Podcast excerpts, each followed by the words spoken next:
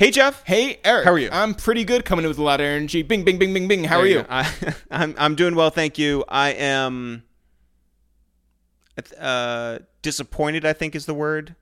Um, In- in not even, no, I- not you. I did? Not you, Okay. Jeff. It's not all about you. Well, it is. It is- Leo's season coming up, and That's right. It is all about me. No, it's- Absolutely. it My is- birthday's coming up. my my disappointment is in, and it's funny to say, it's in Chance the Rapper, somebody I'm not very funny to a say. fan of. Yeah. Not his music, not his personality, not. I, I just have no.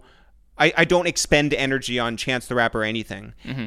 But I, I was disappointed to see his. I, I don't even know how many tweets it was. A whole bunch of tweets uh, essentially endorsing some more Kanye West for president of the United States of America in 2020 and being serious about it. Like, that doesn't make any sense to my head. it's always crazy to me that anybody in 2020 is endorsing Kanye West, including I cannot believe that Kanye is endorsing Kanye Yeah, for yeah. for 2020. It's um I wonder if if people's opinions would be more palatable to me if their music was better.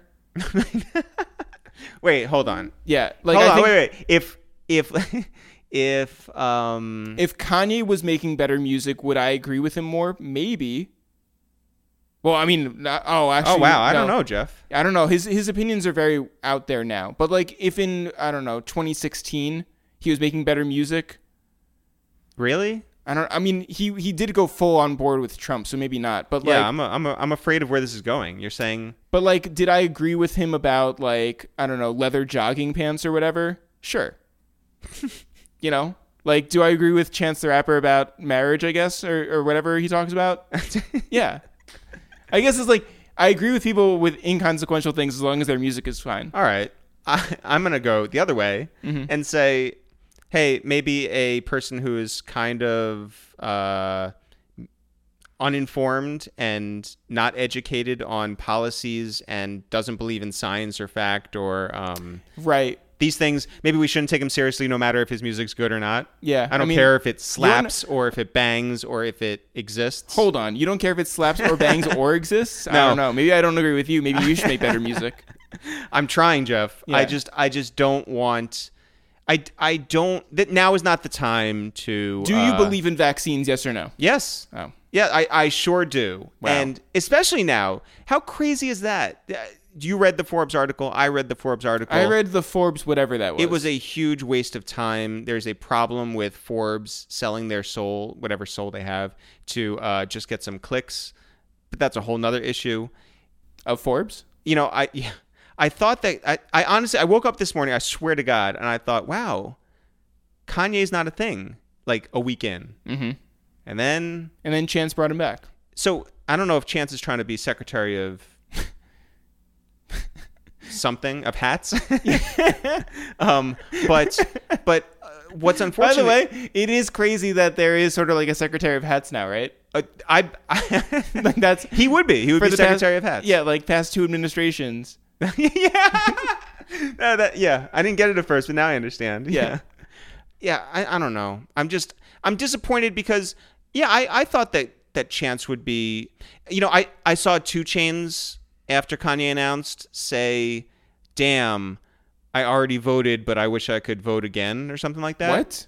When Kanye announced, and I was like, maybe that's him being like a good friend and being like, "Oh man." I already sent in my vote. Sorry, I, I totally would have. Friend, send me some beats, right? But I think he followed it up with like, no, I'm really serious. I wish I could vote for Kanye for president. And guys, if you're listening out there and you support Donald Trump, turn this off, go away, like don't listen to us anymore. I think that we've been pretty clear about that. Yeah. If you are voting for Kanye West for president, turn this off. Don't listen to us. Don't follow us. Like, I'm sorry. It's now is not the time for, you know, people who don't know what they're doing to be in office. Well- We've seen that. It is proven, and I'm not about it for another four years. I will say no matter if it's Trump or Kanye or fucking, you know, uh, Britney Spears or Britney Spears is running for president. I, I don't even know, but I'm saying I wouldn't vote for her no matter if her What- shit slaps or bangs or exists. What is her foreign policy? I I think policy is foreign to her. Yeah, that's You pretty know? good. Yeah. Um, yeah, I think that in terms of people support or people rooting for Kanye or Trump, I think that like Biden does need to reach those people. But that being said, like I think that Biden is also the only choice. I think that I think that there's no other option for keeping things on the rails than Biden. Right. If if you want for this country to exist in a better place, and if you want things like healthcare and free college and so many of the other things that we all fight for every day, you can't just say things like slavery was a choice. Some things, I, I, I, I just there's so much there's so many re- vaccines don't work. I mean, let's let's let's keep people who are uninformed and ill-suited to run a country out of 1600 Pennsylvania Avenue.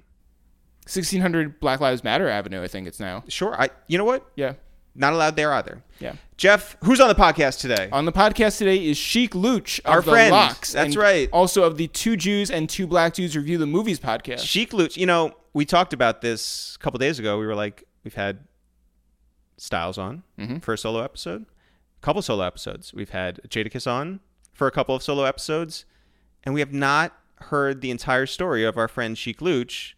Now is about that time. We had a lot of laughs today. We learned some stuff. He dropped some gems, and uh, and it's a great episode as expected. So shout out to Sheek Louch.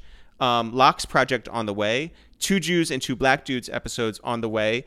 Also, Jeff, available right now at itsthereal.com slash shop. You can get t-shirts. Three new t-shirts. Jeff hand drew them. Jeff thought of them. Jeff designed them. I'm very talented. I if people don't know, I just want to put this on the record. I'm very talented. I was voted class artist in my high school That is true. and uh and it's finally come to fruition. yeah, it only took Here we are, Jeff. Uh, three new T-shirts. One is Stone Cold Stunna, that is Birdman, and Stone Cold Steve Austin. together. One is Michelle Rich Homie Kwan, that is uh, Michelle Kwan and Rich Homie Quan.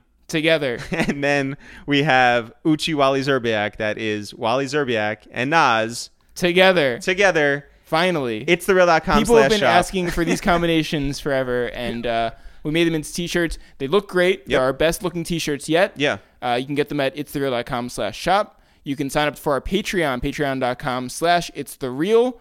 Um, support us over there. And uh, let's get into this episode When? right now. Yo, what up? It's Eric, aka Blowing a Bag, aka American Beauty. Yo, what up? It's Jeff, aka Say With Your Whole Chest, aka COVID season. Yo, what up, sports Sheek, Lil Silverback Gorilla, aka The Price is Right King. yeah, it's your third favorite podcast to waste time with It's the Real. what up? What's good? Louch, what's happening? Everything's Yo, you know what's funny is that uh, we texted you to say like, "Hey, do you want to record in the afternoon?" And you were like, "Now let's make it early." And I was like, "That's so strange." And then I remembered the last time that we spoke to you on the podcast, you were like, "Yo." I get up early and I go to the supermarket during like the senior citizens hour.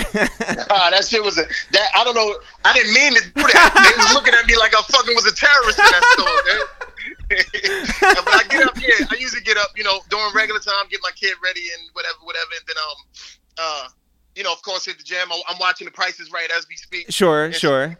Yeah, yeah, shit like that. Yeah, know. but the, the wild thing is that you know you're somebody who likes to record like until the very late hours. Like, how do you how do you get any sleep during your your nights? Well, at night, I mean, yeah, you're right. I do like to get in. I get in the studio from like seven, eight o'clock on, like three, four in the morning. And I don't know, man. I, and I'm believe it or not, I'm up and at them like six, seven in the morning. So I don't know. It doesn't even matter. I choose Yeah, not to you're believe this. That's You, crazy. yeah, you said, you know, believe it or not, I, I choose not to. That's right. Yo, Yeah. Louch. First of all, uh, how is your family doing? How's your wife doing? Is everyone healthy and safe? yeah, everybody's good, man. Thank God. You know, um, you know, like I told you before, she's a nurse, so she's like there every day with it. But um, she's safe, man. Everybody's safe. My kids is in the house, and you know, everything's opening up slowly right now, which is cool, which is good. But uh, everything's good. And and this is the most important question: Has D Block Studios officially opened? D Block Studios, I say no. Well, the answer, is no. The, the answer is absolutely not. Not yet. Uh, but we have no more building to do. We're strictly doing the paperwork. So so it's it's now it's like is everyone comfortable with going into the studio and actually recording? Yeah, no, well, we didn't put the equipment in yet. Like we got like the TVs on the wall, and Sure. all the necess- everything, all the stuff, everything except for recording. Like we don't got to put no more walls. no.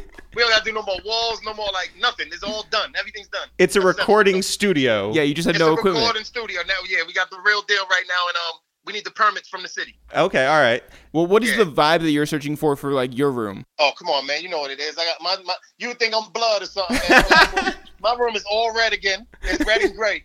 But but new technology red and gray. From new equipment to new uh carpet, new gray hardwood floor all in it, and it's, it's dope. It's pretty cool. That's good. It's pretty cool. Uh, And let uh, me tell you why I do red. Red for me gives me an energy. It's like a, it- you know, red is just a, a strong energy for me when I'm recording. Yeah. Do you like have like red cars in your life? No, no, no, not at all. No, I had one before. I had one. But other than that, like far as I'm talking about being creative, far as like writing my lyrics and all that, and wanting to get busy, I, I just feel that energy right there. You just stare into that red paint and you and you, Absolutely. you get something Absolutely. back. You know, I'm telling you, you know, it's it's the reason why they they paint certain psych wards all white or canary yellow. Like it's it's colors to bring your mood down. You know that, right? yeah, of course. Well, or up. I mean, like you know, red and yellow make you hungry, which is why McDonald's or Burger King that that's their colors. sure. Get the fuck out of here. no, I that's promise that's a you. fact. That's true. wow. Yeah. Wow. Sheek, I've never lied to you, and I would not start by talking about the McDonald's, McDonald's, yeah. coloring. Yo, Louch, There's let's go back to the very very beginning. Where are you originally from? Yonkers, New York. Yonkers, New York. Now listen. Yeah, my- And where is Huh? that? Yonkers, New York is not too far from Mount Vernon. It's in Westchester. Not too far from Oh, so it's not far from not too far from Not too far from Yeah. Pelham. Yeah, not too far from the Bronx, not too far from all that kind of shit. Yeah. 15 minutes from everything. Yeah, but Yonkers that you grew up in was not the Yonkers that we might see today on on uh, television. Like the whole gentrified water, you know, No, side no, no, it's changed. It's changed developments. time, man. what was it like Big growing up in. Yonkers uh, when when you were a child? Our Yonkers, I mean, with the like Westchester alone, put it like this: our Yonkers was so hooded out before, and like the the the the, the kind of like the the rich areas was more Central Avenue, Yep. going towards Scarsdale and all that. Now that changed. It's like, it, like where the hood is more towards Central Avenue, towards that way, and now. The the the uh the waterfront is the good property now. I guess they figured it out. Like, man, we got these motherfuckers. They got the waterfront, the train station, everything down there. We got to switch this shit up. So Yeah. now it's like everything has been rebuilt and um, it's, it looks beautiful down there. Is that something when you're growing up in it that you realize you're living in the hood, or is this like it's just your environment? You don't know anything else. When you're young, it's just your environment. You don't know anything else. As you get older, you realize now we in the hood.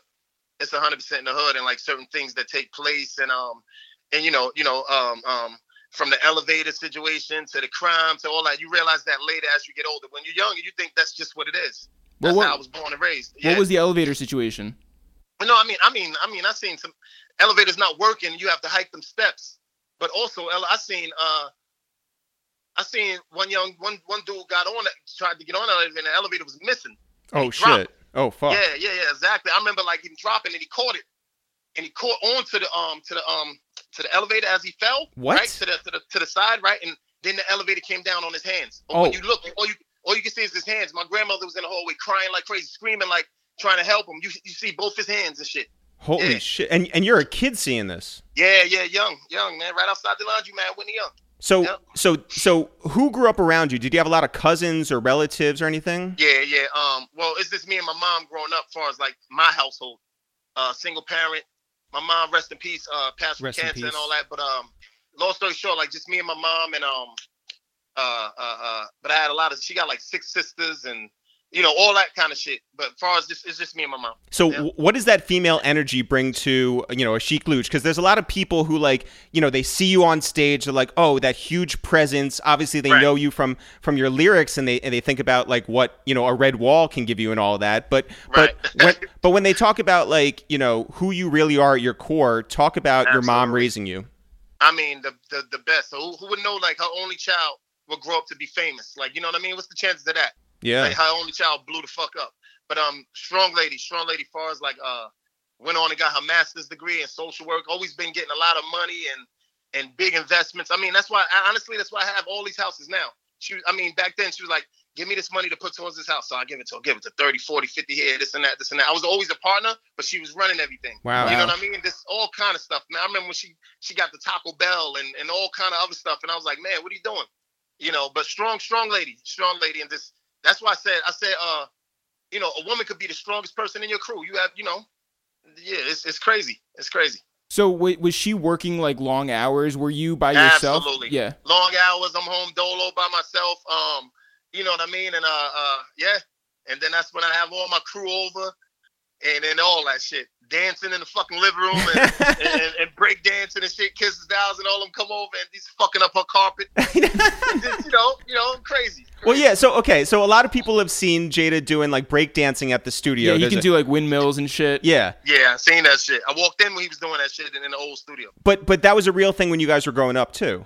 Absolutely. We was on like I was more like a pop lock and shit. I was, Yeah, I was, yeah, yeah. I was like like doing that shit, just like breakdancing and all that. But um, yeah, that was real. Every I think every every young black or Spanish person, and maybe even white, was was breaking and pop locking back then.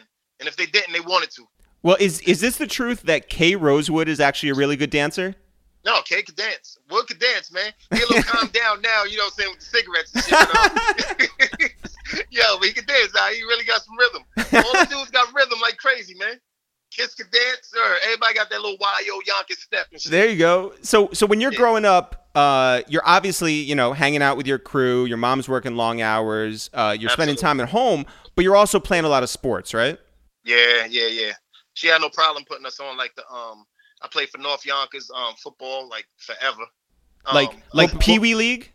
Pee Wee League all the way up to damn near high school. I went. I tried for high school, but I messed my leg up. My hip got dislocated, so it was over. You know what I mean?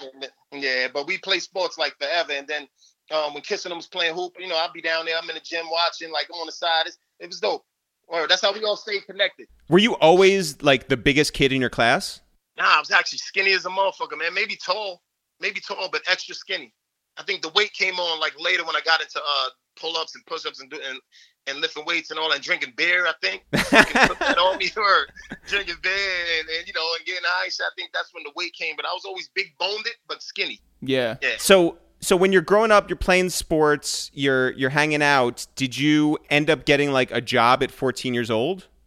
Yeah, nah. We had I had a job. I worked at Burger King. I worked at Staples. I worked at Saks Fifth Avenue. I worked at um um um. It was like a I think it was a Walmart or I forgot. It's some kind of spot like that. And then um. Yeah, Burger Burger King was the one where the whole hood was working there and shit. And we'll come home with all the burgers and the food and all that and give it to the hustlers outside and shit like that, cutting through Whitney Young and shit. But um, yeah, that was one because like everybody was working there. When we was young, right? We had to go get uh working papers. I know you got to do it now as well, but um, we had to get working papers from this lady named Miss Kirk.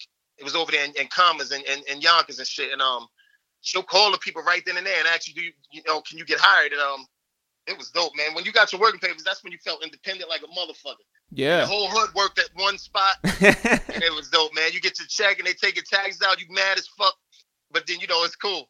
How how did you get to Burger King? We took the number 25 bus right outside of Whitney Young. Right outside of Whitney Young. Yup, to uh, I think, yeah, exactly. Yup, 25 bus. so if you're if you're 14 and But you're the school at the time, they give you pa- they give you bus passes. yeah yeah yeah. They give you bus passes and shit around that time. Yeah, yep. And then, or, or then if you don't got one, yo, if you don't got one, you um, them shits used to melt and shit, right? So you get clear plastic and shit. You get a clear plastic, and the ink will melt on the plastic, right? So all you gotta do is put the same color paper behind it, and now it looks like you just flash it to the to the bus driver and he let you go. Or like, I'll go to the back and throw my bus pass out the window, just kissing them, and then they grab it and come on. They ain't really bus driver didn't really give a fuck. What fucked it up with the bus passes when um they start doing the reflector ones, like it changes color, it changes Yeah. like Yeah. this way. Well, yeah, that, yeah, it's hard to get around that one. Did you have a fake ID? Mm, nah. I mean, No you guys were already on by then. No, no, no. Well, we got on after high school, like a little bit, like when high school was ending, like right after. But Burger King, we wasn't. Nah, man, I wasn't. By the time when we got on, I, we had crack and shit like that around then. But Burger King was like earlier. right. You didn't have to go to Miss Kirk to get your papers to go sell crack. nah, nah, not at all. Not to bag that shit up. Not at all. Miss Kirk was early. Miss Kirk was like, when you get your working papers, what, 14? yeah, Yeah. 14. Like that? Yeah. Yeah. So that was early. Yeah. So okay. So at, at 14 years old, what do you want to be in life? Like, are you like, yo, I'm going to, you know, go in this direction or this direction, or were you just like, whatever comes my way? Um, at 14, it, I think it would. I would say it was whatever comes my way. We were rapping.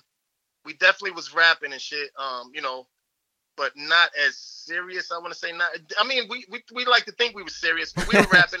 But more like uh, the pressure was on for my parents to go to school Yeah. and try college and shit like that. And um, and all of us went to community college. You know, everybody know the story and shit. Yeah. Didn't do too well. We got a couple of credits and shit, but for the most part, it was like, you know, something something my parents made us do. But if you're, but if okay, so if- if you're if you're having that sort of like regular job at at Burger King, and then you're also like, you know, selling crack on the side.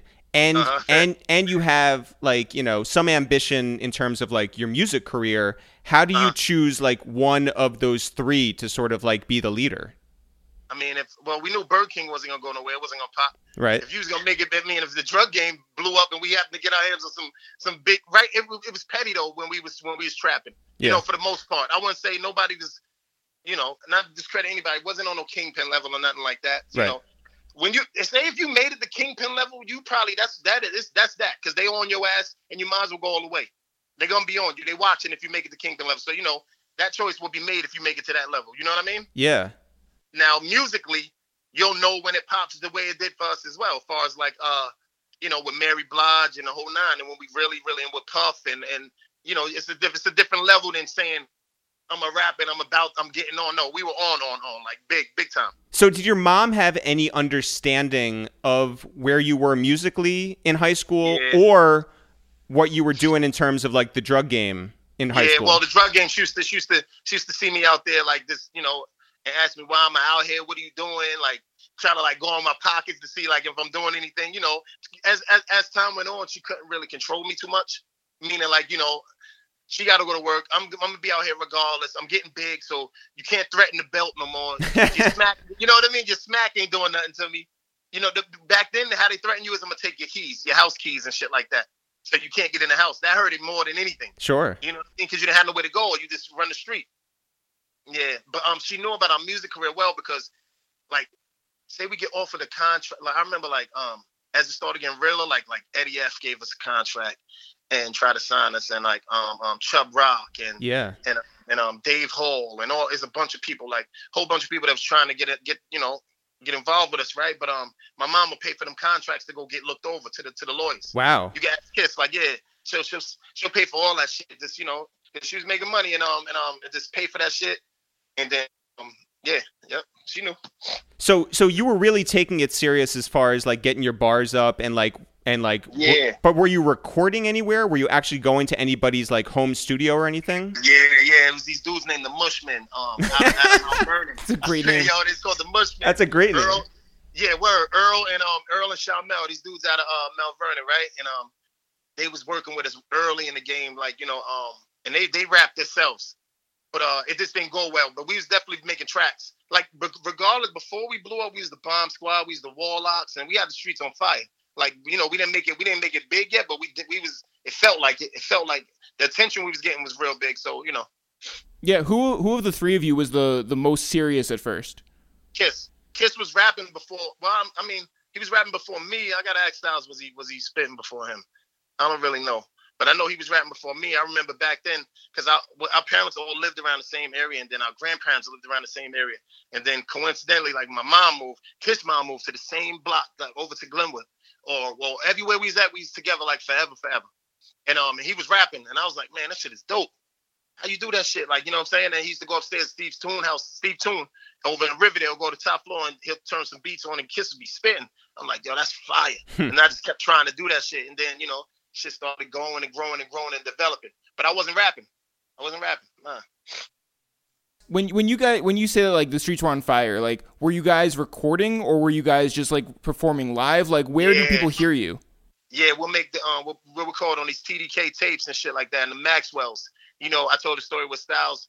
Styles stole like fucking two thousand CDs. I remember he slept over in the store when they closed. From Odd And then- Job. and then- yeah, from Odd Job, exactly. Where and, and took that and that shit like really that was the that was the ammo right there because we was getting them before we was making these tapes, but like um you know we had the bottom shit, so you know we'll get like three or four at a time and dub them and sell them. Nah, now we could go to school with fucking twenty. We'll go to school and sell them shits for like uh five dollars a tape, but I have like forty on me every day. Like in We your backpack. thousands- yeah, thousands of blank tapes to make to make to make that move.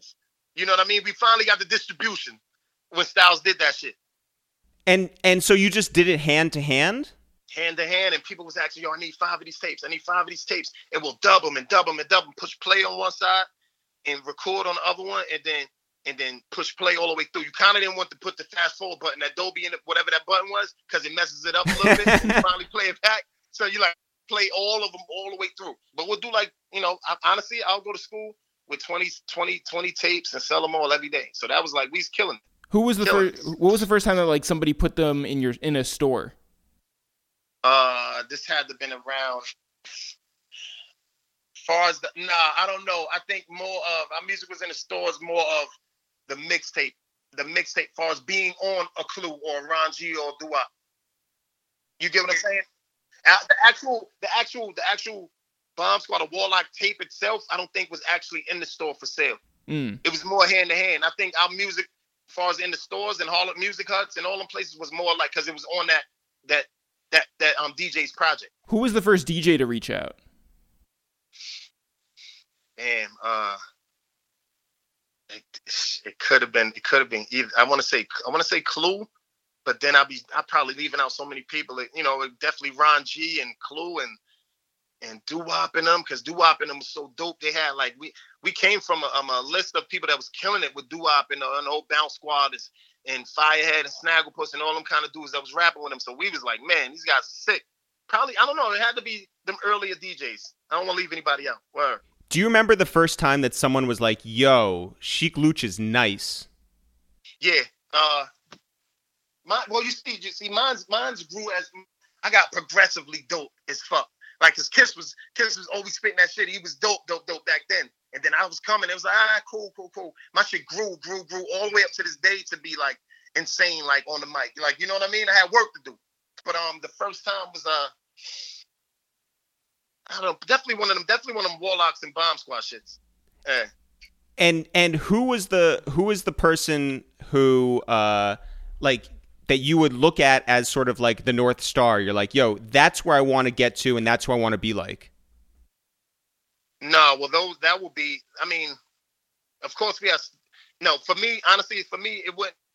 For me, it would be like the the um the Run DMCs, the Big Daddy Kanes, the Kool G Raps, the Rakims, and shit like that. EPMDs as a group. You know what I mean? Onyx was hardcore back then, but um, it would be those kind of guys, honestly. But um, DMX was on fire. I never. I wouldn't say I wanted to be like him or none of them kind of guys like that, but they was just dope MCs from around our way. You know, Well, how did you how did you first hear about DMX? X from Yonkers, New York. Yeah. Yonkers, New York, just running around, and he X used to battle people, Bill Blast and the whole Get Paid staff used to battle, and um and um you know is this like it was just sick. We had like dope block parties in Yonkers, New York. We had a real dope hip hop scene in Yonkers, man. Um um I'm surprised like a, a whole bunch more people didn't come out of there. You know what I mean? Because it's a it's a sick hip hop scene. Um, from the block parties to the underground parties to the to the to the school twelve parties, it was it was amazing. Word, it made you want to get into hip hop. And did you look at X and, and say like, man, like he's a superstar right from jump? Absolutely, absolutely. X was X was a star back then. Word up, just didn't get his chance yet. I mean, you know, you knew about all the negative shit with him and his dog and and and um and um and um you know robbing people and all that kind of shit. But but his his lyrics outshined all that shit. I swear to God, like yo, his tapes was crazy with the stories and the you know nigga have a, a he'll have like the whole side of one tape with a bunch of dope ass music. Then you know the other side will be Luther Vandross and shit. Yeah. Like, you know what I mean? Yeah. Like, some crazy that he taped over like and them shits was selling crazy. I think it's It had to interesting be one of because you know, you look up to a Rakim, you look up to a Run DMC, you look up to an EPMD and everybody else, and they have a certain like way that they dress and carry themselves and rap, and and X was not like that, and you guys were not necessarily like that. Was there Yeah. ever a phase where you dressed, you know, like Big Daddy Kane, where you got your hair cut like him, like you wanted to rap like him? Uh, abs- absolutely wanted to rap like him, like Rakim and Big Daddy Kane and all them kind of dudes, man. Even Run DMC, I think you know when um, I always tell that story, like when like when when when it was going on Peter Piper, Pick Pepper, when they was coming in and out. Yep. We all studied that shit. That's Kissing Styles, all that. They got all that from that in the EPMDs and all that.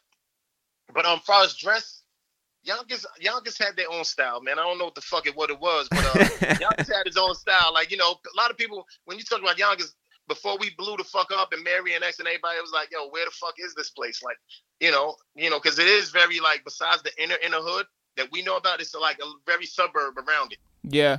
Well, where You know wh- what I mean? So yeah. where did you used to? Did you like go on vacations? Like, where would you go like outside of Yonkers as a kid? Vacations with the family, me and my mom, not a lot back then. As far as her working and you know trying to make ends meet and, and us doing, but um, she got us, you know, probably like the basic Disney World, Florida, shit like that.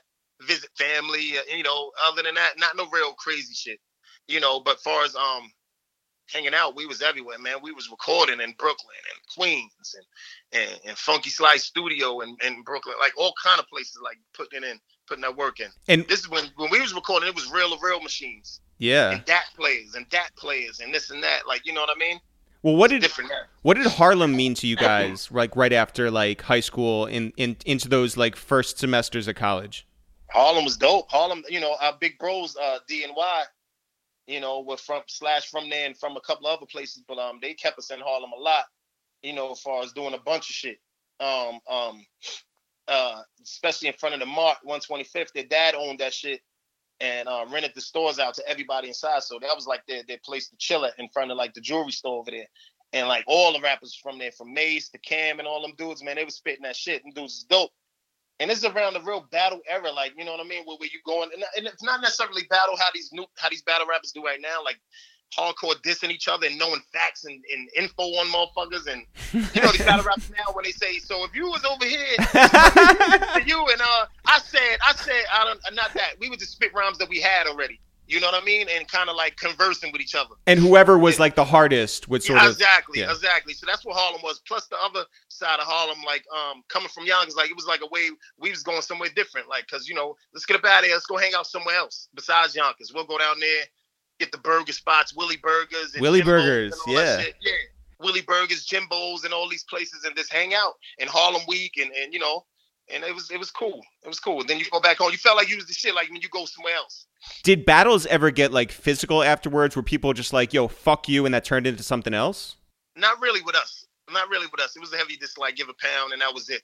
More more dice games broke out with fights and shit like that than the than the battles with us back then.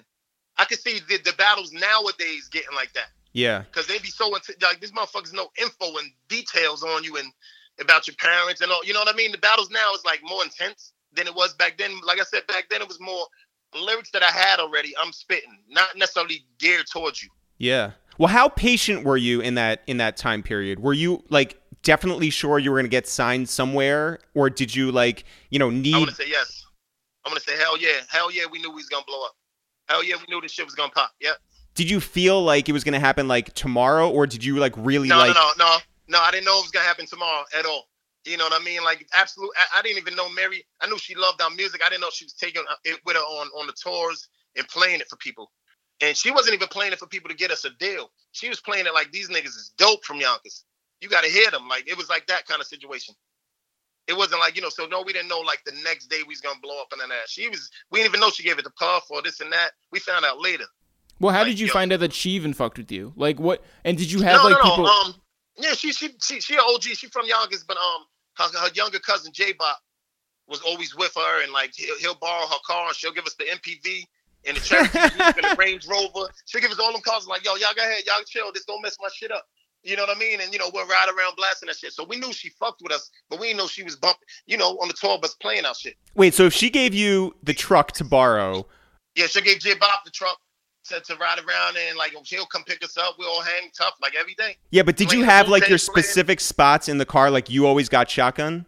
nah, uh, nah, man, you better nah, cause it, you get in where you fit in when you get, you know, when it was at yeah, but you were the tallest. Like you should have been in shot. Like Yo, Nah, if they put- Wood, Wood, Wood was tall. It was a few. It was, a few tall dudes. It was Wood, Long. It was it was a bunch of tall dudes. Yo, if I they mean, put if they I mean- put Sheek in the middle in the back. Oh, they hate that. They hate that to that day. Like we don't. I, I, they don't even play that at middle seat with me. I never get middle seats and none of that shit. It's first class window exit. Is never no middle nothing. Nothing. Or but my yo, my dudes hate. I can if I'm in the middle of on the side of styles them, they can't stand it. yo, move your fucking arms, yo. Fuck. So you get so you guys, you know, your tape gets from Mary to Puff. How does Puff show interest in you guys, and do you fuck with him at the very beginning? Absolutely. Come on now. Puff was Puff. I mean, we only seen what we seen on TV and and and these magazines and shit like that. Like, you know what I mean? And um and hearing about it and seeing him come through Mount Vernon and you know and doing it crazy and seeing his artists like that. So when we got there, it was it was literally like Mary set it up and and and D and Y was our managers at the time before the Ruff Ryder shit. Yeah. And they took us, and he was sitting behind a desk. I forgot where the fuck we went, somewhere downtown. It wasn't the wasn't none of the offices that you remember. Yeah. And, and, and Puffs was sitting behind the desk like, yo, what's up, y'all? Give us pounds, regular, regular shit. He's like, yo, let me hear something. we rapped. We rapped and shit to him. He's like, yo, he's just staring at us. Dope, dope as fuck. He played some of the music that we got, turned it off again. Then he said, let me hear some more shit. Rap like and shit. We rapped, And he was like, yo, he said, welcome to the family. I said, get the fuck out. What do you mean? like, he said, welcome to the family. I, I, he said, I've been hearing all y'all shit for like, he said, he's he's been doing his research, but he finally met us and shit. And- yeah, and then that was that that one interview. That's when I knew it was on. He's getting signed. He said, I'm gonna prepare the paperwork. I said, oh shit. And then um um another time after that, uh, what was another time? Oh oh, we met him somewhere outside some studio and shit. And and the paperwork was going through. He wanted to just because Puff like always have everybody around. He's like, yo, that's when he told us, um, think of a name. He's like, no, we're ready. The war. And then that's when he did that shit, the legendary story, when he said, yo, the war's over. Y'all with me now. Y'all the LOX. He said, yo, y'all, y'all the LOX. And it ain't just two of y'all. It's a three-man group. You and Styles. You, Styles, and Kiss. Word. Because the first time, I don't think, when the first time it was just me and Kiss up there. Second time, it was all three of us. Crazy. And then he said, yo, y'all three-man group and the war's over. Now y'all the LOX. Period. Well, We was all, we was like, yo, this nigga's crazy, man. What do you mean by that? well, all these years later, do you think that you made the right decision in bringing Styles in? Absolutely. Okay. Absolutely. Absolutely. I can't even see it no other way. That's my brother to the death. so Word up. so you guys, you know, welcome to the family. Does that mean that you go home and like tell everybody like, you know, Yeah, was your mom on board? Hell yeah, yeah. My mom was excited. She was like, you know, but they want to see the paperwork. Any adult, any anybody older than you want to see the paperwork. Yeah. See what's going on. You ready to sign that next hour. yeah. you know what I mean? But you know, they want to see the paperwork. They want to see what's up. But um, uh, I was excited. I can't. I told everybody in, on the in, in the hood and on the block. But then they really don't. They like yeah, whatever at first too. Until these songs start popping up. Until they, you know what? Until they start seeing cameos and videos first. Because I think that's how they went before the songs got released. We were around, and they'll see us around certain people now. You know what I mean?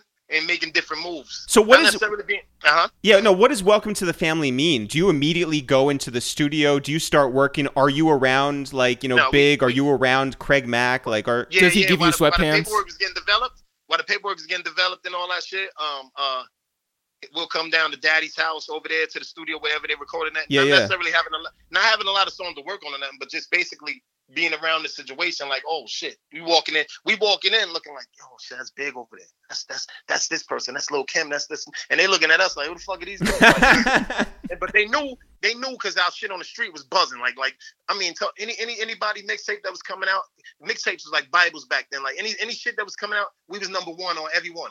Like being number one on these mixtapes at the time was or like top five or top three Yeah. was the shit.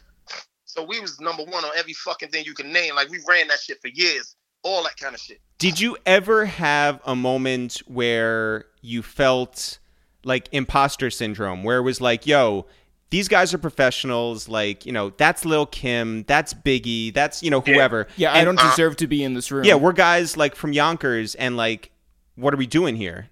Nah, I, I, I want to say at the time, and I'm not trying to sound funny. We was like, we'll body anybody in here. I swear to God, lyrically, we're ready for we're ready for war. That's how we was with us. Uh, that's how we carried ourselves. You you may have, I mean, you may have all that over us money and your fame. You blew up already, and but we our attitude was like, man, we we we dope on this mic. Like we make dope records, and that's how we went about our shit. Like I remember, like as we blew, everybody like as we starting to blow up, every big and all them people like bring people through and hear us rap while we in there working on our songs. We'll stop what we doing so much through the day because people are coming and like, yo, you gotta hear these niggas. You know what I mean? It was like if that. people are looking for the LOX these days, there's a guarantee that you guys are in the studio. Was that something that was always in your DNA during the bad boy years as well? nah, we strong. I should. I want to say we we had a strong work work ethic, but um, dealing with Puff made it even stronger. Seeing how hard he works, I'm gonna keep it hundred, man. That, that man is like a a workhorse, like dog. No matter what y'all say, and like like when for real, like when he put his mind to it, he's there. He's going. He's coming back to the studio after. He, he's he's he's like you know we see that shit, and I tell I always tell that story when he told us y'all got nowhere near as the amount of money as me, and y'all go home earlier than me every night. He used, Mm. he used to tell us that shit. Y'all go home like fucking wait, y'all leave and go outside and go chill and go back to do whatever. He said, y'all ain't rich like me. He, Mm. said, he said, y'all ain't even making like me, and y'all leaving every night like that. And that shit hit us. Us, hit us hard. He used to make us go listen. He used to make us go listen to other people's albums and shit like that, dog. Like, like, yo, not saying make, but like, you know, request that, yo, I need y'all to hear, listen to the Chronic. Wow. Tell me what y'all think tomorrow, like when y'all hear that whole album. Like, what did you get from that? Like, like what, how they formatted, it? meaning like how, how they formatted it. You know what topics they touched on. You know they was. I guess he just didn't want us just rapping, rapping, rapping. Yeah. Because we came from like just spitting, just spitting. At, you know, not no real destination, but just spitting. You know. Yeah. Being from Westchester, what did Heavy D mean to you? And and did Puff introduce you? No, Hev was from Hev's from Mount Vernon, New York. Rest in peace to Hev. I love that brother, man. Always, always. Hev was Hev, Hev was a major dude, man, and like uh, behind a lot of Puff stuff and all that, man. Yeah. decisions and all that. You know what I'm saying? From Do to to, to all them guys out there, man. You know, much much love. But nah, we knew them from Mount Vernon. There's a, a certain pedigree that comes with being a bad boy artist from Craig Mack to Biggie to Mase, who you guys knew from 125th. And when it comes to you guys making an album, Yeah. Are you guys expecting to be global superstars right from the jump? No, well that see, I so the the mixtape scene went faster than anything else. Like, cause the mixtape, you're in control of it. You could throw that shit out and make these songs and just push it out and do whatever you want, and it drops immediately, and the world hears it. Yeah. And this before the internet and shit like that. But um, when we started making these songs and formatting them and making real songs, it was procedure. Like we was like, damn man, when is You'll See gonna come out, man? Shit, when is the song gonna get played? When is the DJ in the um? We used to run down on DJs, not really run down on them, but like ask them, can they play shit? Sometimes, Like like you know? who? Flex? No, no, no. But like, like in the in the club, Mm. whoever's in the club DJing at the, in the Palladium. So when our song comes on in the Palladium for the first time, we lost our mind. But he played it damn near when it was like five people left in that. but we was all yeah, yeah, but we was dancing around like when You'll See came on in the Palladium. All we was like twenty deep. We was like, oh shit, you know what I mean? And I know the DJ is looking at us like, fuck idiot.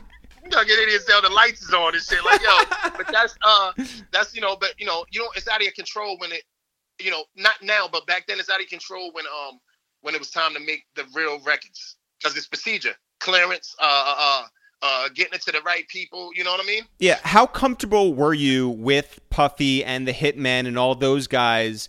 And did you want to bring the Mushmen with you to keep that thing oh, you- going? You said the Mushman? yeah. No, no, they been it been fell out with us, but, but when we got with Puff, we had to get rid of them. It been fell out. They was doing grimy shit to us and shit. Ah, for real? So that shit, yeah, yeah, hell yeah. Like like when um we you know we got certain business wise they wasn't doing it right. They wasn't doing it right to where like yo they was trying to keep our advances and and, and keeping money and shit like that. Not to slander them brothers because we cool to this day. Yeah. But, Yeah. um, but, uh, yeah, But at the you time, know, yeah. They was, moving. They was moving real fast. So DNY had to like put pressure on them. Got us released. Paid them a little money and shit. Got us released and shit. And that was that. But um, nah, I, really was basically it was me and Kiss was planning on just bringing Styles. Hmm. And you know what I mean. And um, and um, but until he made us a group. And we, of course, was affiliated with Casino and a couple other people, but um, for the most part, it was just LOX all day. We, that brotherhood was strong. What about when like Suge reached out? Suge, yeah, Suge. Mary, that was Mary again. Mary was like, yo, she, Mary was on a mission, man. I love you, Mary. She was, she was just like, yo, uh, uh, she, you gonna, I'm gonna have, I'm gonna conference call you with Suge in a little while. I'm like, who? Suge So ask Kiss, like, yo, the nigga Suge got on the phone. He's was like, yo, man, I love y'all shit. I love everything y'all doing, this and that, and um, yada yada yada. I love for y'all to come out, come out to the west so I can hear more and like, and, and get y'all to join the team. He's like, oh shit. But at the time, a lot of that was happening because, like I said, Chubb Rock tried, Eddie F tried, Dave Hall, all these like executive kind of people was trying to get us to sign with them. So Was there any part of you like in the years like when when the West was really popping off? Was there any part of you that was like, oh, we we could have done that? Uh, nah, because when the West was popping off, they was of course extra dope, dope as fuck. But like we came in kind of like when they started battling, when Big started battling with them and getting into beef with them. You know what I mean? It was Yeah. like we only we wanted we wanted to jump in them battles and say our words. We wanted to come back and say some shit back at them. But we was told, nah, stay out of it. We, I swear, no lyrics, not just stay all the way out of that. Who shit. told you that? I think it was like Puff and all them. I want to say Puff and all them. Probably our management DNY. Like not lyrically, we, we was ready for whatever. I just think that they was just like, you know what, that's big and um, like, leave it. That's that. Who You brought I mean? who brought uh, if you think I'm jiggy to the table? If you think I'm jiggy, we was in there one night. That's we was making an actual project, the actual album and shit. And um, uh, that beat was playing from the Neptunes. You know, they did that track and shit. Really? And- yeah, yeah, yeah. That was one of their first records. Wow. Word.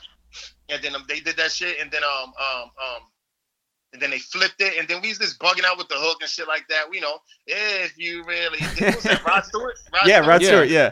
Yeah, so we just flipped it and shit. Puff was loving it, and um, we didn't we didn't think we was like at the time we didn't think it was like a soft soft record. But I guess coming from our background of lyrics, you know, it was like, yo, what the fuck are these guys doing? And then when he put the shiny suits on us and shit, it was like you really like kind of confused motherfuckers with the jiggy shit. Some people liked it. Wait, I thought that was a Dame Grease song. Dame Grease made jiggy. Yeah. Mm, I don't know. That's what the credits say right there. That's what the Wikipedia says. So you Dame know, Grease. could be could be true, Yeah, could yeah, not I be don't true. Know. Double check. Unless unless did did they uh see if the Neptunes did the remix, flipped it. Yeah. Do we Flipped need to get someone publishing for this? Like, how do we? Nah, nah, nah, I know, right? Nah, I think the Neptunes did the remix. I don't know which one it was the original, but um, yeah. Wow. So If you look at it, it's one of Pharrell's first tracks, the, the jiggy shit. so so you're Uh-uh. you're working on on tracks like that. You're you're part yeah, of. we didn't think it was no soft shit at the time. We was just having fun in the studio.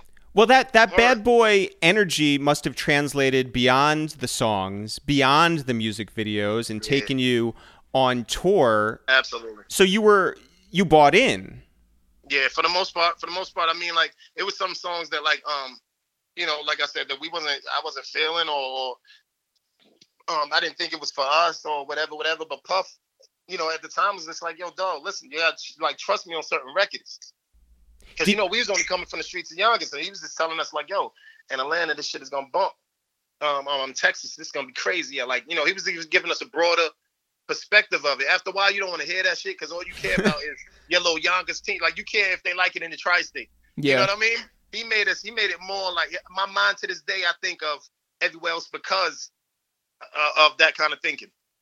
So was it was it frustrating to like you know your team back home that you weren't like making the same type of records that you did before you signed? Nah, nah. They, at back home, back home, especially in the streets of New York, because like what we'll do is, we'll, even to this day, like we'll still put out monster like street shit first. That's the shit he had no control. We'll still pull out mixtapes and shit like that, and then then he'll come with them big big top ten records. Like you know what I'm saying? We we always had a balance. Like the motherfuckers could do the song with Mariah and then give you like niggas done started something, Yeah. shit like that. Yeah. So we always somehow had a, a, mainstream underground kind of thing going with us. So Puff ends up being a great collaborator and a great mentor to you, and then your friend Bi dies. Are you left lost? Do you think Yeah. you don't know what to make of life, and and how how long does that weight stay on your shoulders? How do you move forward?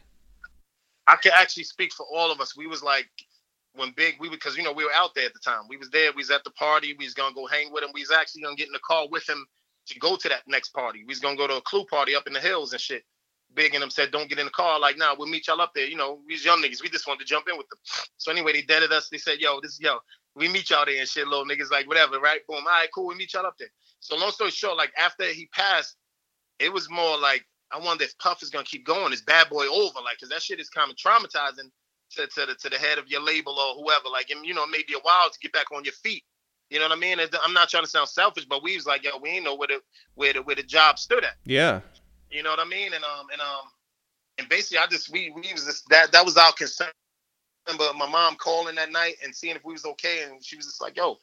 And Puff put us on a flight, a, a, a private plane that night, like or, or no early, yeah, that night, early morning. Got up, got us up out of there, and um, I, th- I think What's That that, flight was like? Is that is that flight just like The just longest? quiet? Oh, yeah, yeah, Yeah. It was intense and quiet. and a lot of concern, a lot of questioning, like, yo, uh, damn, like kind of like what's next? And it, I, I know it's so soon, but you like, yo, what's next? As far as like, is it retaliation? Can you come back to LA? Can Yeah, yeah, yeah. is is is this label still for us? Is, is Puff quitting? Is he gonna be threatened? Is he dying next? Like you know, it was it was that kind of kind of concern going on. Fuck. Like, do we leave?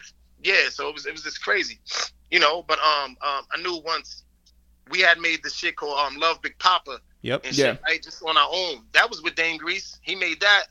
He could have made Jiggy too. I don't know. yeah, yeah, but I know Neptune did. Neptune's did the remix. Yeah, I checked. It did right. Yeah, yeah. Yeah, all right. But look, and then um, so like uh, when we made Love Big Poppa and shit, like, and then I think that inspired Puff to um, inspired Puff to uh, to make his Missing You record. It absolutely did because he wasn't thinking of one. He was like, yo, I love what y'all did. I want to shoot the video. I want to do. I'm like, so that's when I knew he was kind of back on his music shit. But he was definitely down for a minute, which had everybody else down. Yeah.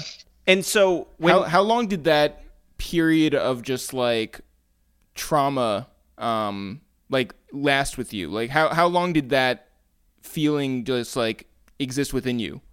it was it was a long time. I ain't gonna lie. It was a long. Everybody was depressed. The the state of hip hop in New York was depressed from from on the radio with Angie and everybody crying and like Brooklyn when we went to the funeral. It was it went it went for a long time before everybody started celebrating his life. Like you know what I mean? It went for a long time, especially um being creative.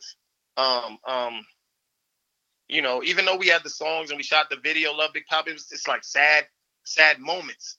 You know, and to keep pushing forward, you know, even going back to LA, you still kind of was like in a, in a different vibe, you know? who, who were Actually, you? where were you when when Tupac was shot? Um, somewhere in Yonkers, somewhere in Yonkers. I don't think doing too much of nothing too major. I don't think doing too nothing, nothing too crazy. Like somewhere in Yonkers. Yeah, yeah. But um, I remember I heard about it. It was more of a I heard about it thing with Pac. Right. I knew the studio. What, what, what, when you mean when he passed? Yeah, like yeah. in, in Yeah, Vegas? yeah, yeah. yeah. Um, Yeah, yeah. Because you know the, the New York situation. Right. At and- Quad, yeah, yeah. Right, right. Nah, um, I don't. I don't remember exactly where I was at with that situation. Who were you closest with besides Mase in the bad boy camp? Like, were you close with 112? Were you close with Total? Like, how did those friendships work? Nah, I would say just the Junior Mafia. Mm. Of course, Total was Total. Everybody was cool and shit. I remember I used to tell Total and I'm, yo, put me in the put me in the video as your as the leading nigga, man. like, guys tell him, yo, I'm that nigga. I swear to God, I thought I was hot to death. like, yo, put me in there as the nigga with no shirt on and all that. Like, oh shit, yeah, that was my confidence level. Um, but mainly like Junior Mafia and um, D Rock and all them, C Gutter and all them. They kind of con- they connected it with us crazy, like Not you know. not Carl Thomas or anybody. Hell yeah, Carl Thomas. That's my nigga. Of course, I'm no, I'm not. I'm not saying that we weren't cool with Yeah, yeah, yeah. yeah. 112 and all them, but like, come on, it was Gutter and then C's and Trife and all them. Like, you know, we just regular niggas, Brooklyn niggas and Yonkers niggas, just you know, doing regular shit. Meanwhile, meanwhile, you're showing up on a on a fucking uh, helicopter with Mariah. So Absolutely. Yeah, yeah, yeah. See, see, that's the good shit with Puff, man. I tell you, I tell you to this day, it's it's, it's, it's different worlds. Like, you know, you got Ruff Ryders, the gritty, grimy shit, which which everybody grew to love and shit. You know what I mean? Because I think it was timing with all this kind of shit. Yep. And then Puff would give you that fucking fly shit. Puff would give you the fly shit. Like I never been to parties like Puff ever again in my life since then. Yeah, how Puff do it. I mean, I caught back up with him and did it big and big tours and shit and after parties, but like he at the time we didn't really we didn't really get it how big he was doing it. Yeah. You said you went out to like the Hamptons and you still had your Tims on, right? All that. Tim's on a boat, nigga. Tim's on a boat. We coming there all fucked up looking at shit. Like, you know what I'm saying? Kiss might have been like a little flyer than us and shit. you know, he's a, he had like a little different shit, but me and Styles like, yo, nigga, we ready watching our back like we fucking Rikers Island somewhere, man. We on a fucking luxury yacht. um, yo, when when when you got on Get at Me Dog, did you have any idea what that would turn into and, and what kind of movement that felt like? Nah, not really. Not really. We um a lot of the songs that the LOX make, man, I could tell you, I'm I swear to this day, like they're just they're just what's on our minds right then and there, and like in, in the spirit of everything, and we hope you love it. You know what I mean? We actually, I'm I'm a, I'm a literally say like we kind of don't go for like we don't say this is gonna be a single, this is gonna be this and that. This is gonna we kind of like just make this music and hope our our core core fan base love it, and that shit turned out. It, it worked so many times, so like you know, our judgment I guess is pretty good, man, with the music. Well, but then how do you choose a single for any project? Like what what is the it's Criteria? Just, yeah. No, well, I mean, in today's like, like during the during the process back then, it was just like making hit music. Like you know, if the producer's a big producer, you know the shit might go. Like you know what I mean. But my lyrics would remain the same. Yeah. You know what I mean? Now today's kind of like you format it like that with the short verses and the hook and the, and the dope producer. Like you kind of like crafted that way today. But back then it was just like, man, if Benjamin's go, it go. Or niggas don't start a some or or wild out. Like you know, it was just just dope music to us. Did your mom ever like pull you aside and be like, Sean, uh, I heard one of your tracks and Absolutely. this is this is a little uh Absolutely. Like who is this guy who is this guy rapping? Like I don't know him. Yo, she couldn't stand with all the cursing and all that shit, the grimy, I shoot you and and all that wild crazy shit. She used to tell me, yo, try for the women. I swear to God, my mom always tell me that, go for the women. But it was a time she used to always tell me that to tone it down and do some other shit. And um um I swear to God, like before I got into the making them chick records, like knowing I yo, Groovy Lew and all these people to always say, yo, Lou, the chicks like you, try a chick record. I'm telling you, try this shit. And cause I was I was really like hesitant as far as like, you know, because the group I'm coming from Sure. you know, I can't talk no chicks. I can't say good love. I can't, you know, like you know what I mean. But yo, the, that shit, they couldn't wait. They couldn't wait. The women is a different market, man. Well, Tell meanwhile, you're trying to be in every music Yeah, video you're with your trying to shirt be off. in total, Uh, you know. yeah, true, true, true. Just having fun, you know. You the regular street nigga, just having fun, like yo, come love on me and shit like that. You know.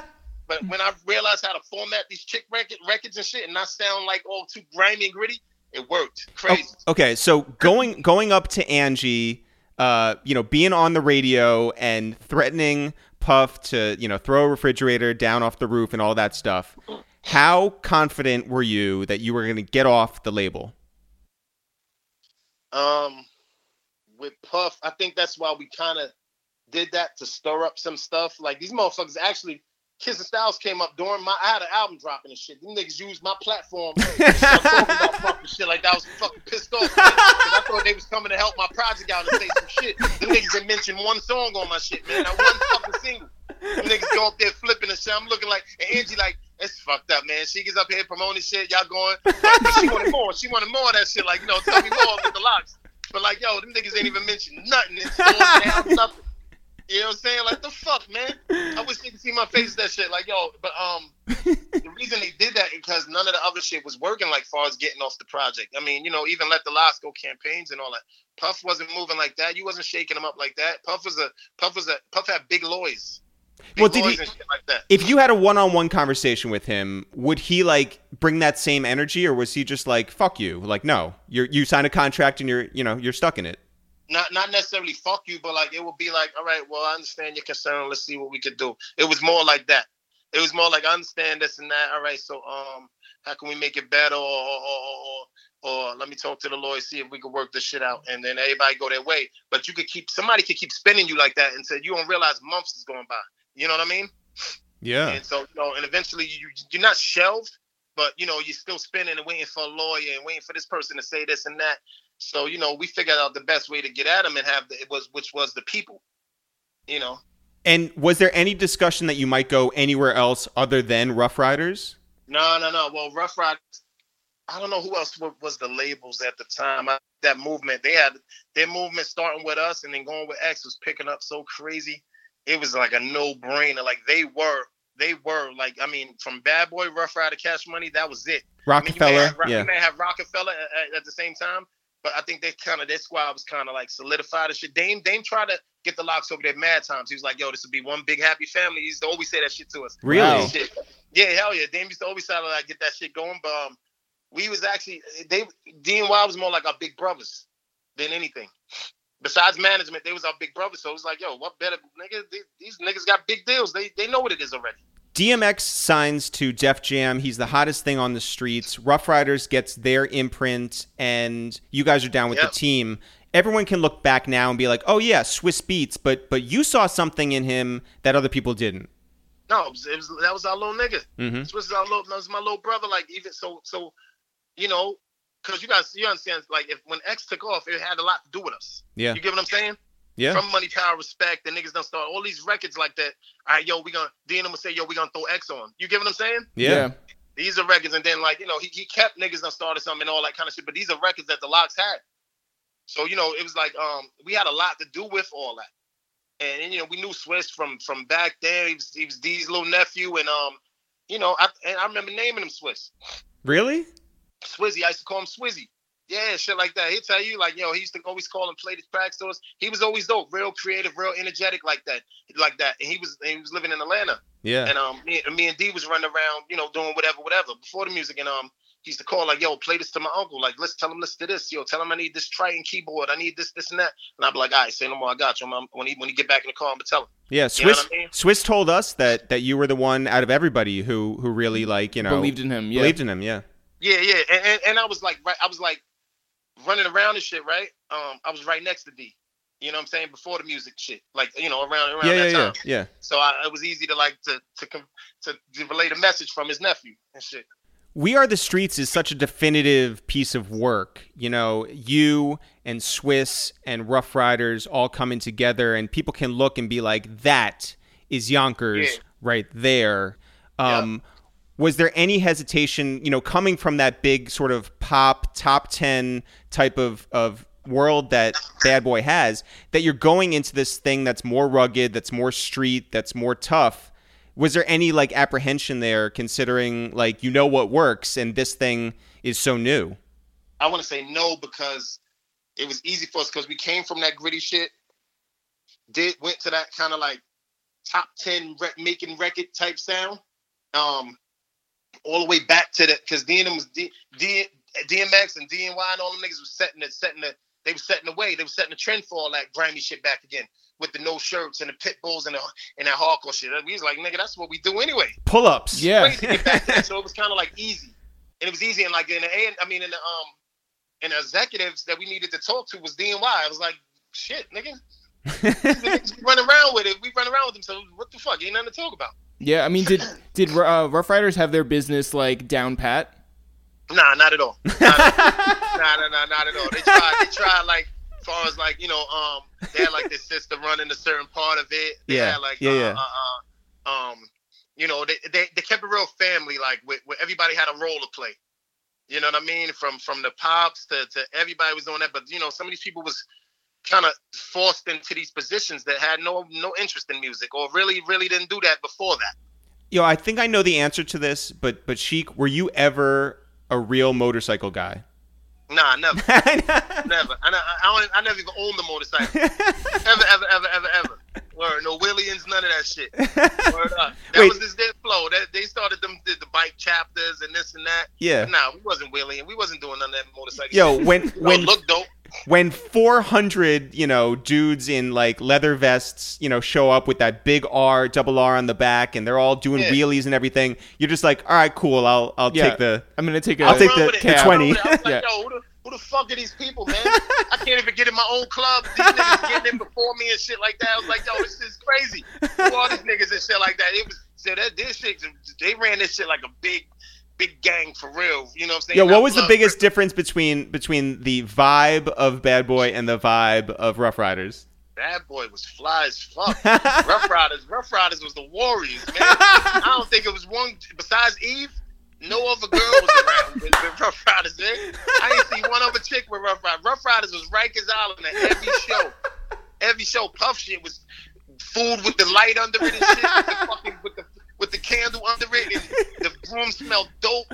And you know, you get on stage and have security and shit. Like that's how their shit was. And them shit was like, yo, they was coming from the street.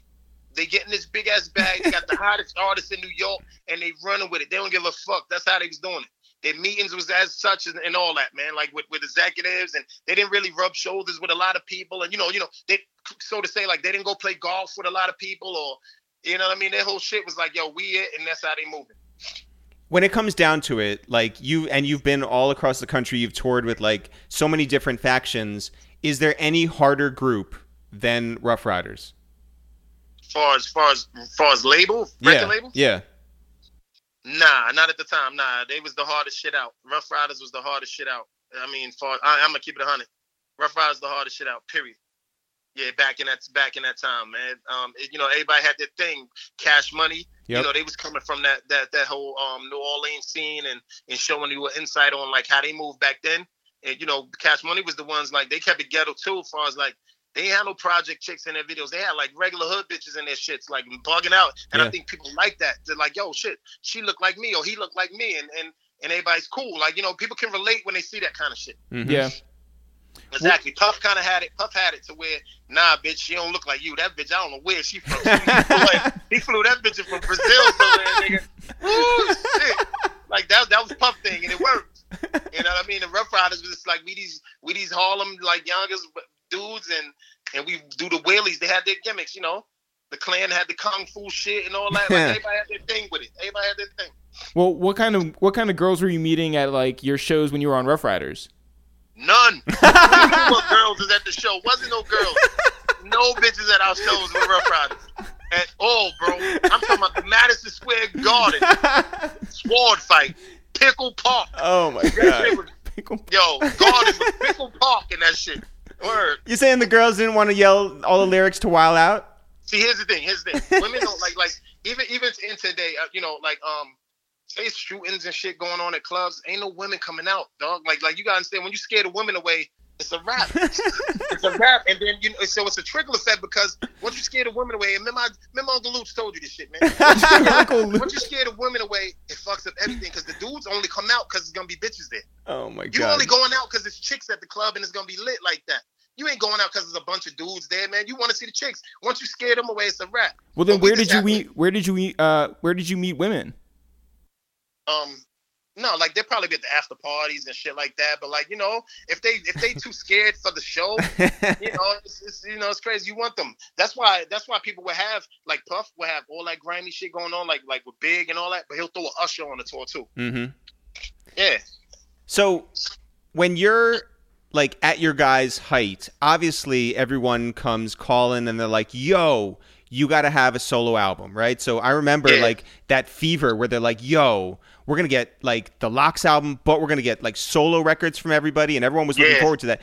Did you feel like pressure to make a solo album? Like not like there, there was never a question that you guys were going to split up, but people wanted you to like have a full No, album of Sheek Louch. When when when um when when the lock shit was bubbling and all that, I was like, I was kind of cool with it, just the LOX bubbling, not even thinking of no solo kind of project shit. Um, and then I ain't even think that DNY and them niggas was even looking at me like that to make no solo shit. Like I thought they was looking past me and not not giving me that credit to do my own solo shit. Right? Like, yo, man, Styles and Kiss got this situation. They getting paper. They doing this and that. It came later to me. Like, and uh, one of my homies like, yo, do a freestyle and push some shit out. I just want to see something. I did it, and everybody was like, oh shit. Mhm. Like they was loving the shit. I started my own movement called D Block. Yeah. You know what I'm saying? Me and Super Mario. I, gra- I grabbed Super Mario. Bad boy. Young boy named J Hood and shit like that. And we started our own movement and had motherfuckers go crazy around the world with this whole D Block shit. You get what I'm saying? Styles Kiss definitely came on. And um, but for the most part, it was like, yo, it was me like saying that, you know, y'all ain't even looking at me over here. Let me move on and make my own noise. Yeah. Well, what did it And mean for? because it was like real kiss, heavy kiss, heavy kiss, heavy kiss, and then and then when Styles made good, um, made um, I get high, that shit popped off all crazy. But then he went to jail. Yeah. But still, like they, they DNY wasn't looking at me or trying to help my situation at all. Not in a bad way like that, but for the most part, like you know, no, it wasn't the attention that that that I needed. I don't Right. even know. I don't even know if I gave him the incentive that I wanted to either. Well, you how did I mean? To, how did yeah. that make you feel? Um, no, I I think it. did, I think it did fuck me up. Like, yo, what's up, man? Y'all ain't looking at me. What's up? I think it did fuck me up to make me want to go do my own thing. Yeah, hell yeah. What was your feeling like when when Jada and Styles did their solo projects? Like, were you when actually when when Jada did his first? Like, what was Oh, that? What was that that- feeling like? And it's not just saying no bullshit. Like extra proud. Like, yo, this shit is that shit is hot. I can't wait to be in the videos to come there to do all that shit. I thought it was fire. And it Her was fire. Solo shit. I was like, yo, this shit is fire. Every see, that's the only shit. See, that's the part that nobody nobody couldn't fuck up. No matter what, I was proud as fuck of Styles and Kiss of everything they was doing. Period. So when it when when it was my turn to start getting busy, when I when I was making these records and shit, they was like, oh shit, this movement is crazy. I'm fucking with you, Luce. This is crazy right here. You know what I'm saying? Like that's the only thing us three that no one could ever like break or fuck up. They you- probably the world or whoever probably be like, ah, Styles and Kiss gonna be Styles she gonna be mad at Kiss going solo. Nah, we was some of the happiest motherfuckers, or vice versa. That's how it always been Right. with us. So how did it feel when when you did the deal with Def Jam and and you did put out those solo projects? Did you did you get the same? Uh, Hell yeah, yeah, nah, it was lit. It was lit when I did the everywhere we go, and I did all them fucking Kiss Your Ass Goodbyes, and Yep. and when I got with Koch and E1 and all these records, and and fucking good love number one on both stations, and you know this it was dope. Yeah, It was dope, and we had this young boy hood and shit like that, and everything. And Super Mario was a genius coming from the bad boy era. Yep. Like you know what I mean? He's he, you know he's the one that put out Benjamins and all these kind of records. And um, it was just amazing, man. It was, you know, it was dope. It feels good. Oh, speaking of Benjamins, can you talk about your experience uh, recording that down in Virginia and and what Missy Elliott had to do with everything? Nah, but it wasn't. It wasn't. It was wasn't. It was in um. It was in. It was in New York. Oh, really? Yeah, it was in New York. Missy was just here. Oh, got it, She got from- Yeah, Missy was up in um in her daddy's house and shit. Well, at the time we didn't even know who she was. Um, she was in there with Puff, um, going over this, going over. I think I don't know what they was in there talking about. We just got there and we came in the room. She was like, "What's up, y'all?" And they was looking at that video she had with Regina. Regina, um, what's the name, right? With she was um. With one of them songs she had, and she was just like, "Yo, let me hear y'all rap. I heard so much about y'all." And this, and we was like, "All right, dope." He had the beat playing. I was like, "You got another beat?" We was all like, "Yo, you got a different beat than this shit." It was the Benjamins though. Nobody don't really believe that. Like, yo, it was the Benjamins. Like, yo, you got enough. He's like, nah, to this. And it was the bing, ding, ding, ding, ding. And I just start spitting. I strictly trying to cop those. Boom. She was like, that's crazy. That needs to be on this track. Kiss went, right? She was like, oh, that's sick. Boom. Styles went. She was like, cool. You know, because, you know, I swear to God, because, like, yo, you know what it was? Styles didn't have his shit written to that beat, or none of us did. Nobody. that strictly trying to cop those wasn't meant for Benjamins and Kiss shit. Uh, and nobody shit was just fit. It just fit with it.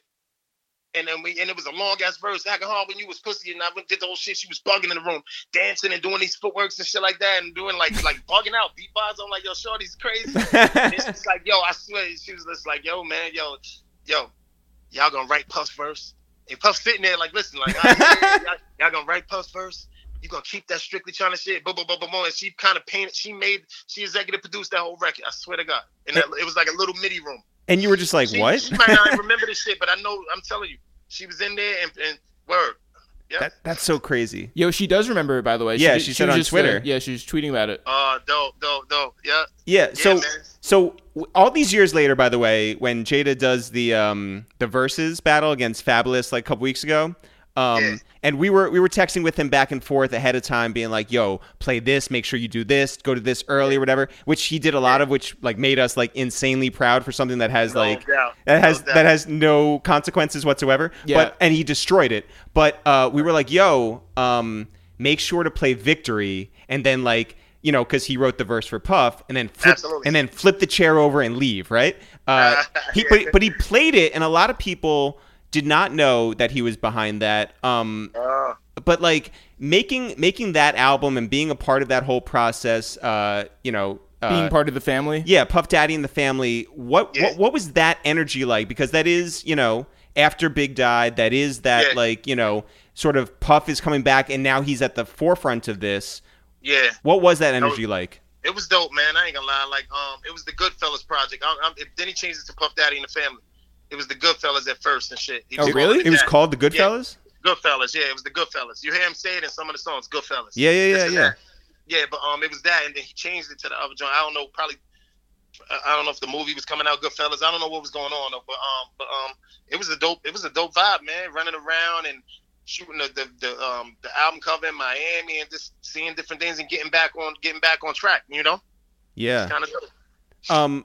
Okay, so uh, we know that the the the LOX album is a real thing. We've heard, you know, Yeah, uh, loyalty and Word. love. We've heard, you know, we've seen that you guys uh, Have a documentary. Well, we yeah we we watched the Yeah. documentary, but we've seen that you guys filmed a music video with DMX. yeah, Um, we shot that like a couple of weeks ago. crazy. Uh, it's it's been a project that has been long talked about, right? We Yeah. know we know that you know some of the producers you've worked with. We know all the the time you've put into this. What Yeah. has been and and obviously like we know you guys are you know been signed distributed through Roc Nation for the past like Uh. three or four years, something like that. But Yep. what what has this this been like between the last project and and and this time? Why have you guys not put anything out like as a full project in in so long?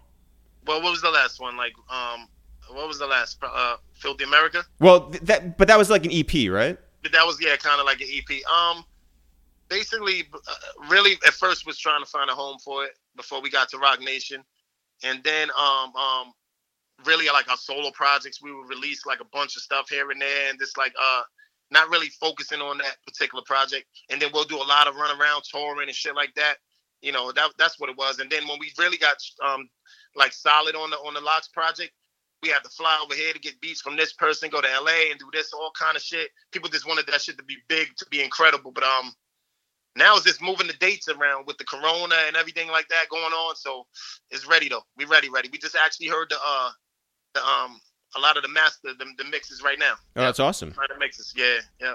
That's super dope. Yeah, you just have no studio. to Play it in. There, here we go. We just go. You have no studio to play it in. I know, I know, I know, I know. Word, but I play it on my phone and shit. Yeah. um so obviously you know Sheek, you you you you live a real life as well. You have investments. You have houses in, Absolutely. in different states. You're a businessman. Uh, Yes, you have had uh, two or three different uh, D Block studios. Um, yeah. You've raised a family. There's Yep. ups. There's downs, and then there's devastation. And uh, you know, tell us about Absolutely. your mom being diagnosed with cancer and what your experience uh, through that No. was.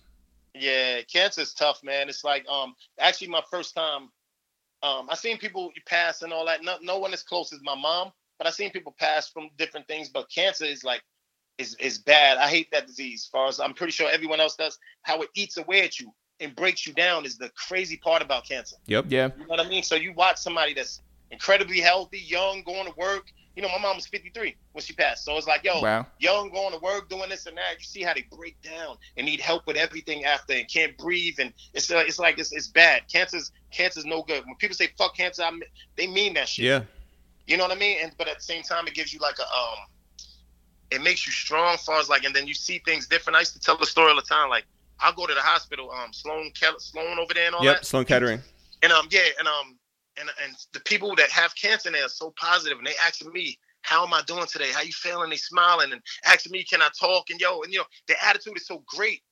So I get outside and I see people arguing over dumb shit and and bullshit beefs. It's like, man, these people in there are so happy and like and positive, and they riddled with cancer, and we out here arguing over dumb shit. It makes you think of. It gives you a whole different insight on life itself. So It's real. Yeah, I think like when our father passed away from esophageal cancer, like Right. I think that the, uh, well, his battle was was fairly quick. It was like six weeks, but I was grateful for the because he went to hospice, um, and it was Right. his choice, and I, I think that for us. I, I was happy that we were able to have a chance to say goodbye because so many people don't have that opportunity. you know? especially now, by the way, like just Right. you know, considering like you know the yeah, state of the world. Yeah, how you have Yeah, to do yeah, everything right, on right. like Skype or, or uh, Zoom or whatever. Yeah. it's just Right. like so. Were you able to to say goodbye to your mom? Like, did you have that that closure? Yeah. Absolutely. Um, she fought it for like two years. She fought it for like two years, and um, but I think she she knew. I think the doctors. She didn't tell me everything, but she they you know, because when she was like, yo, you need to know where everything is at with these houses. You need to know this and that. You need to know. As long as she was telling me that, it was for a reason. Like, come on, we need to fly down here and deal with these couple of houses and do this and that, this and that. I'm like, nah, we keep everything going the way things were. Like, you know, I, I put the money up and you do this and that. And she was like, no. She had everything organized and um, she knew everything, man. And this was coming to spend more time with me and you know going on my walks and stuff. And she kind of knew. She knew everything. But just prepping me. Yeah. I mean, like, did you feel naive to to death at that point? A little bit, a little bit, a little bit. Because I, I, I, at first I thought she's gonna beat it. Yeah. Because at first everybody feels like, nah, you gonna beat this. You all right? You, you good? Because me not knowing, not knowing everything about cancer. Like I know everything right now, like you know, but not knowing everything about it was like, you know, I was, I was just off. Well, off. what I'm curious what your your thought was. Uh, you know, it's someone we all knew very well. Uh, Ice Pick. You know, Mhm. lost his battle to cancer, and and Absolutely. the way that he went about it was was different in that they, you know, he and, and some people around him tried to do experimental, uh, you know, drugs. Well, and, very holistic. You know, like Yeah. they, Yeah. They, they, they didn't want to do Western medicine. They didn't trust the Yeah. hospitals. and and they also didn't want to like put the the sort of message out there and they would do it privately do you feel like one way works more than another or is just like to each their own You know what? I, I, I, I, of course, you're gonna say to each his own. But but when you love somebody, you want to know, you want to be there for them, you want to encourage them, you Yeah. want to tell them, yeah you want to, you want you. I, I think I, I would rather know. so I could be there, so I can help, so I can do this and that. When you when you keeping it private, it's just you and a couple of people around you that know, so you're suffering alone. Right. You know what I mean? You need some, you know you need that. You need to have people around to to, to actually, if, even if they can't help you medically, they to make you laugh and um, give you that encouragement. You know what I mean? Yeah. Like that. It's hard to walk in some places and you losing weight, but you really can't tell. You can't tell nobody what's what, what's wrong with you. Are you No. are, are are you at a place now in your life where you're able to look back and be like, I'm grateful for the time that I did have with my mom? Absolutely. More Absolutely. more more than the the feeling of like loss and what could have been. Yeah, yeah, yeah, yeah. No, I, I'm thankful every day for everything she taught me. Every, every, because my mom was heavy on education and like heavy on and not using salt and not, you know, too much sugar. And like she, she was that. She was that. Mom, you know, my mom, they from Kingston, Jamaica and shit. So it's like, yo, uh, you know, just heavy on that kind of shit. Everything she taught me, I apply to everything I do to this day. Yeah. Do you still every day find like because sometimes like you know i'll be like you know cooking dinner or something like that and i can like do something or flip some you know vegetables or something and feel like Yeah, yeah, yeah, yeah. just like my he's watching. dad right do yeah, you absolutely. Like he's watching and like, yeah, yeah, absolutely. Yeah, yeah, yeah. Like he's watching or like, um, you know, I even even when I throw in the song and all, I'd be like, yo, sorry, I gotta add this shit. This shit, you know what I'm saying? Uh, yeah, um that's cool. so uh you know you, you've gone on you have you have some sons you're uh you're a father now uh part Yeah, yeah. you- what what gives you the most pride these days beyond the music Oh, of course, you, you just nailed it. Them, just watching them grow up. I mean, it sounds generic, but it's it's it's real. When you have kids, it's like this. It's seeing that every day there changes, and you cool with them being that them changing. I'm I'm very cool. Like I want to see the different fashion stages he going through, the different what makes him mad, like what, what, what you know what makes him want to get into a fight, like how he gets pissed at me. I want to know all that, and what you know, it's it's interesting. It's dope and because it's a part of you. Yeah. And, and Yeah. do you think about the fact that music and specifically your voice has has allowed you and your family this life? Yeah, no, I know. No, I never. I, that's a good question. I never really thought of that. Like, you know, my voice and like the things I did allowed this life, man. Um, damn, I, I gotta say, you know, you know what, too, though, man. Besides, the, of course, financially it did, but I, but overall, I think being a good person really, really helped with a lot of shit. Being a good person and and using your brain in, in, in certain situations helped me to have this life as well.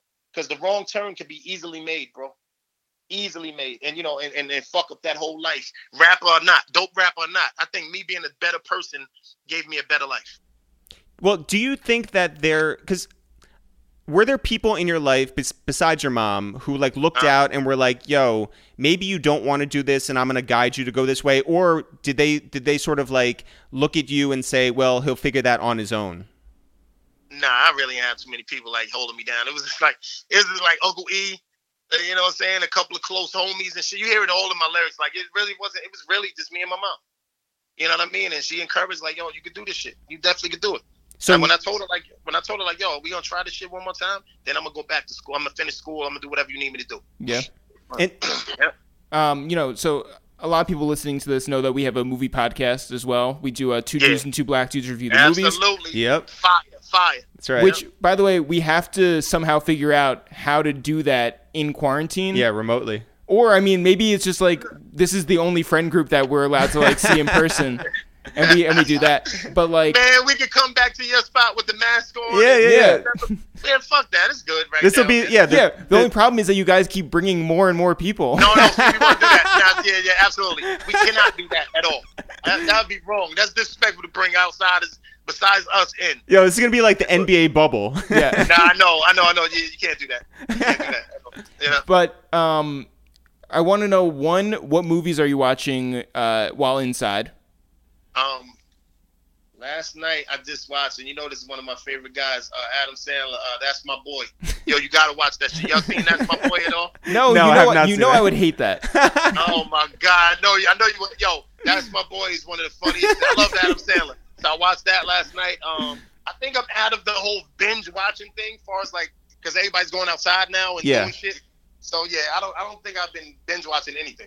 Yeah, I mean, like, same with us. I think that I've been watching some TV stuff on HBO um, and Netflix and Hulu. Yeah. Um, we just watched Yeah. the the Andy Samberg movie on um, on Hulu called uh, Palm, Palm Springs, Springs. which is really good. Oh, okay. I, Really yeah, good. yeah. yeah. I just seen it come out. I seen that. Yeah. I didn't watch it, but I know what you're talking about. Yeah. It's it's, Yeah. it's really good. Definitely recommend it. Nah, Um, man. But yeah, no, we, Yo, I gotta say that fucking skit that you did with Kiss is fucking hilarious. Oh. My best one yet. about his laugh. Incredible, man. that's Then what you were shows- there. What are you talking about? No, You're acting like you weren't no, there. It's so, it's so no, your your level of like creativeness is so cute, and then he walks and looks but doesn't say anything. yeah, yeah. Yo, And my, everyone knew it was the yellow outfit and all yeah, that. yeah, yeah, yeah, yeah. Crazy, crazy. genius. Thank you very much. You know, it's it's been it's funny because uh, out of the unexpected things that have come from our career specifically, doing that podcast with you guys and being able to hang out and watch movies has been one of the greatest joys in our life because we really Yes, did sir.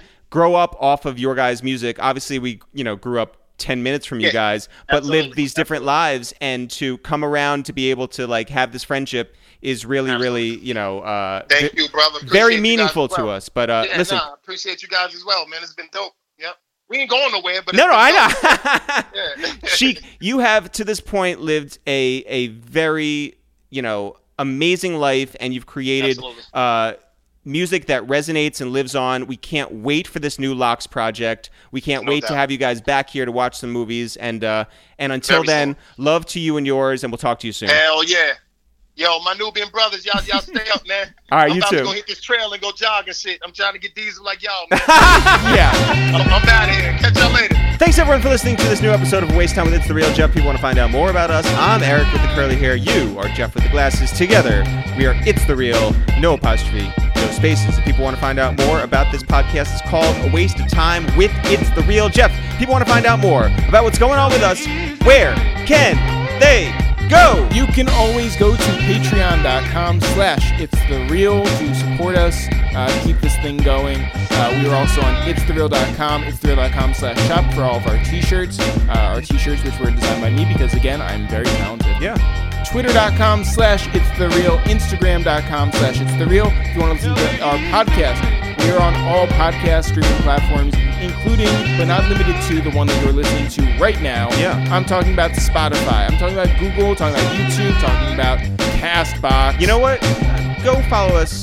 Subscribe to youtube.com slash it's the real because we're putting up brand new cartoon animated fun clips with us and the LOX. We're talking original ones on the way. Do check those out. Uh, enjoy them. youtube.com slash real. Yeah. Jeff, now is the time in the podcast where we love to shout people out for whatever reasons we come up with. And I leave it to you, Jeff. Who would you like to shout out today? I would like to shout out a couple people who signed up for our Patreon. Love it. I want to shout out Hasib Khan, and I want to shout out Ian Mahal. Yes. Um, I also want to shout out Homer, our guy at the grocery store, Shout out to Homer. who has been a constant supporter ever since he came to our. Well, even before that, he saw me on Cameron's Instagram like a million years ago, and ever since then, ever since he asked why were you on camera on Instagram, He's been a good friend. He's been a good friend, and um, I just appreciate uh, Homer every time we see him. Shout out to Westside Market. Shout, Shout out out to everybody who works there.